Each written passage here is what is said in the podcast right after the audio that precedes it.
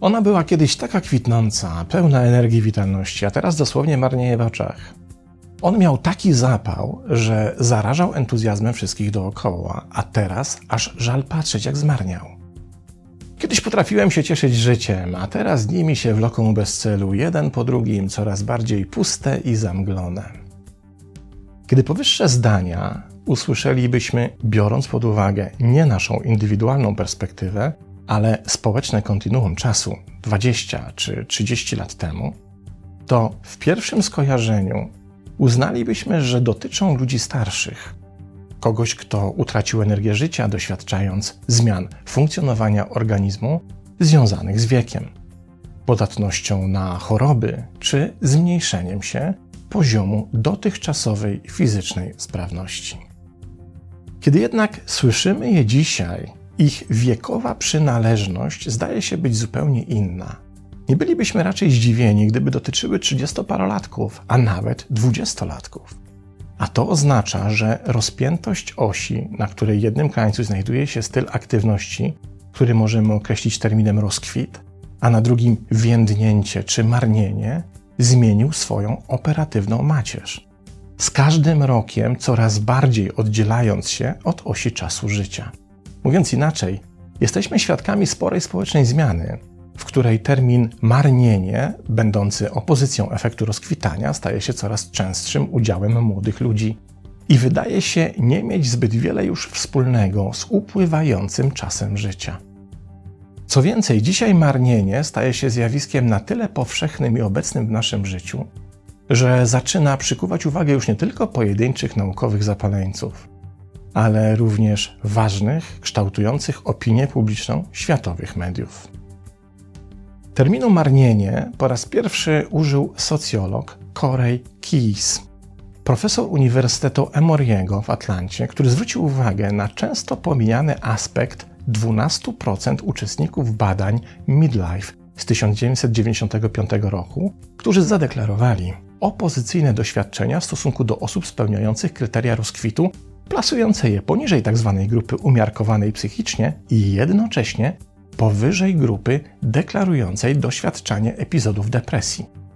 Keyes zauważył, że te 12% badanych z jednej strony nie kwalifikuje się na przykład do pomocy psychologicznej, bo de facto nie doświadczają oni konkretnego psychicznego problemu, więc z punktu widzenia psychologicznych testów nie są osobami, które można by uznać za cierpiące na jakieś zaburzenia. Jednak z drugiej strony grupa ta nie mieści się w średniej psychicznego zdrowia. Znajdując się niejako pomiędzy osobami uznawanymi za funkcjonujące normalnie, a tymi klasyfikowanymi jako chore. Okazało się, że do badań Kiyisa z roku 2002 grupą tą generalnie nikt się nie interesował, a przecież 12%. Nawet jeśli przyjmiemy, że 3000 uczestników badań midlife to zbyt mała reprezentacja do wyciągania bezdyskusyjnych społecznych wniosków, to i tak ogromna część populacji. To w końcu co ósmy dorosły obywatel. Badania Kiyisa z 2002 roku potwierdziły wcześniejsze dane. Mamy oto w społeczeństwie ludzi, których Kiyis w opozycji do rozkwitu określił jako doświadczających marnienia. Wykazał również, że w przypadku osób dorosłych to właśnie w tej grupie pojawia się największe prawdopodobieństwo późniejszej depresji. Notowane są największe spadki produktywności oraz najsilniejsze przesłanki do późniejszych chorób sercowo-naczyniowych. Również w tej grupie notuje się najczęstszą nieuzasadnioną medycznie konsumpcję leków. Okazało się, że efekt marnienia pojawia się również wśród bardzo młodych ludzi, uczniów i studentów i ma bezpośredni wpływ na obniżenie wyników w nauce, pojawianie się myśli samobójczych, prokrastynację, problemy z zachowaniem oraz zanik inicjatyw osobistego rozwoju. Czym zatem jest owo marnienie? Najprościej byłoby powiedzieć, że to, jak wskazuje Keyes, przeciwieństwo rozkwitu, ale mamy oto jego nową definicję, bo w prawie 20 lat po jego badaniach ten termin powrócił na firmament publiczny za sprawą słynnego artykułu, nie mniej słynnego psychologa Adama Granta, profesora Uniwersytetu Pensylwanii i autora kilku bestsellerowych książek, który na łamach magazynu New York Times napisał poruszający artykuł o zmieniającej się w czasach pandemii, lockdownów i zaburzeń dotychczasowych relacji społecznych naszej kondycji psychicznej. W swoim artykule Grant wskazuje, że dominującą emocją w 2021 roku, i to w skali świata, jest właśnie marnienie. W jego opinii marnienie nie jest wypaleniem, bo to nie jest tak, że nie czujemy w ogóle żadnej energii. Nie jest też stanem depresyjnym, bo nie doświadczamy w nim poczucia beznadziei. A czym jest? Tu zacytujmy Granta. Po prostu czujesz się trochę bez radości i bez celu. Pojawia się poczucie stagnacji i pustki. Czujesz się tak, jakbyś plątał się przez swoje dni, patrząc na swoje życie przez zamgloną szybę. Kiedy sięgniemy do słownika, odkryjemy, że słowo marnienie ma kilkadziesiąt synonimów. Pojawiają się tam więdnięcie, mizernienie, nędznienie, gaśnięcie czy obumieranie. Jest to więc rodzaj procesu, w którym stopniowo, ale konsekwentnie tracona jest radość życia. Pasja, ciekawość rzeczy nowych i zainteresowanie podejmowaniem choćby najmniejszych wyzwań. Kolejna badaczka, psycholog Neuhaus, wskazuje, że marnienie trudno zdefiniować za pomocą wyłącznie zachowań. Trzeba sięgnąć tutaj przede wszystkim do emocji. To jej zdaniem rodzaj poczucia odrętwienia i rezygnacji z poszukiwania doświadczania czegoś pozytywnego. Brak motywacji do czegokolwiek i odczucie, że nic już nie sprawia nam radości, ani rzeczy wielkie, ani też małe poczucie obojętności i odłączenia, dokładnie tak jak u Granta, przeżywanie życia za zamglonej szyby. I co najważniejsze, pojawienie się marnienia, które obecnie uznaje się za wyższe, chociaż dokładnie nieprzebadane zjawisko niż to z badań midlife, wykryte wówczas na poziomie 12% populacji, jest kuriozalnym przykładem tego, na co świat interwencji medycznych nie jest przygotowany to zawieszenie pomiędzy chorobą a zdrowiem. Stan, który nie klasyfikuje się jako choroba, ale jednocześnie z psychicznym dobrostanem, równowagą i neutralnością ma niewiele wspólnego.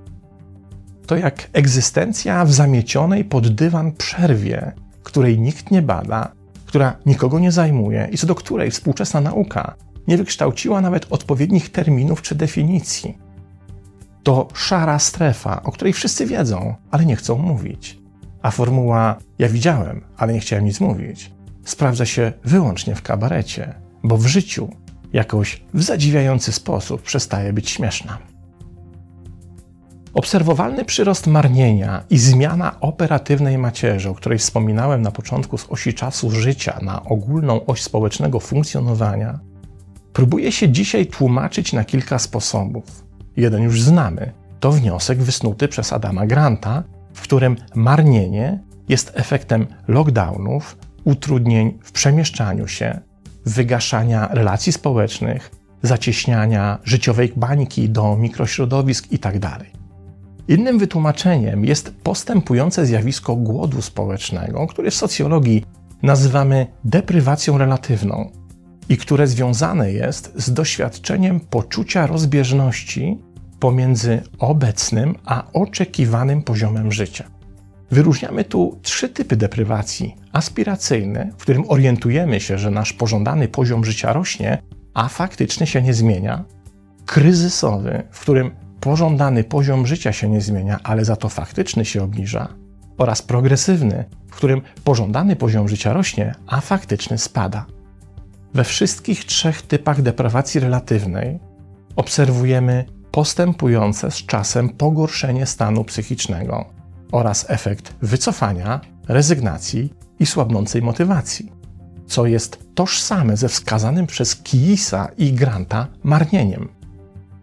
Kolejnym wytłumaczeniem może być efekt społecznej reakcji na presję szczęścia, obserwowanej głównie w krajach wysoko rozwiniętych i potwierdzonej potężnymi badaniami przeprowadzonymi w 40 krajach świata przez połączony zespół badaczy z wielu ośrodków naukowych. Okazało się, że im wyższy stopień społecznej presji szczęścia, czyli promocji idei, w myśl której nie możemy być smutni, ale wyłącznie szczęśliwi, tym o ironio w danym społeczeństwie pojawia się więcej ludzi na co dzień smutnych i mniej na co dzień roześmianych. To zresztą paradoks, który wśród badaczy inteligencji emocjonalnej jest dyskutowany od lat. Im bardziej się starasz kogoś na siłę uszczęśliwić i im bardziej cię drażni i przeszkadza czyjś smutek, tym w większym stopniu Twoje działania prewencyjne przyniosą skutek odwrotny do oczekiwanego. Bo nikt nie przestał być smutny tylko dlatego, że mu się powie, żeby smutny nie był. I nikt nie dostąpił szczęścia, ponieważ zobaczył na reklamowym billboardzie hasło promujące szczęście. Pewnie każde z powyższych wytłumaczeń ma w sobie jakiś element uzasadniający, przyspieszający efekt marnienia, doświadczany również przez coraz to młodszych ludzi. Jednak o ile jesteśmy być może w stanie wskazać przyczynę tego efektu, to już sposób na jego pokonanie wciąż pozostaje poza zasięgiem naukowej wiedzy. Wspomniana wcześniej dr Neuhaus mówi nawet, że odpowiedź na pytanie o to, jak przejść od marnienia do rozkwitu, jest warta co najmniej milion dolarów i jak dotąd nikt nie potrafi znaleźć na to właściwego sposobu. Jedyna moim zdaniem iskierka nadziei znajduje się w wynikach wielu różnych badań dotyczących szczęścia, bo przecież marnienie jest jego kontrdefinicją. Okazuje się, że jedną ze wspólnych cech ludzi deklarujących życiowe szczęście w najprzeróżniejszych badaniach poczynionych w najprzeróżniejszych krajach i społecznych obszarach jest jakiś rodzaj własnej, indywidualnej pasji, której uprawianie zapewnia odskocznie od codzienności i to niezależnie od tego, co jest tą pasją. Czy uprawianie balkonowego ogródka, majsterkowanie, czy jak w moim przypadku motocyklizm, czyli terapia wiatrem. Ważne, by w naszym życiu pojawiło się coś niekoniecznie wielkiego i wymagającego znacznego nakładu środków, co po prostu sprawi nam radość i czym się będziemy jarać, nawet kiedy nasi znajomi z politowaniem będą się pukać w czoło. Nie wiem, czy to właściwa profilaktyka przeciwmarnieniowa, ale nie pamiętam, bym wśród osób z nawet najmniejszą pasją spotkał kiedyś kogoś doświadczającego marnienia. I jednocześnie wśród tych, którzy oglądają swoje życie przez zamgloną szybę, spotkał kogoś oddającego się jakiejkolwiek pasji. Co pozostawiam do indywidualnego przemyślenia. Pozdrawiam.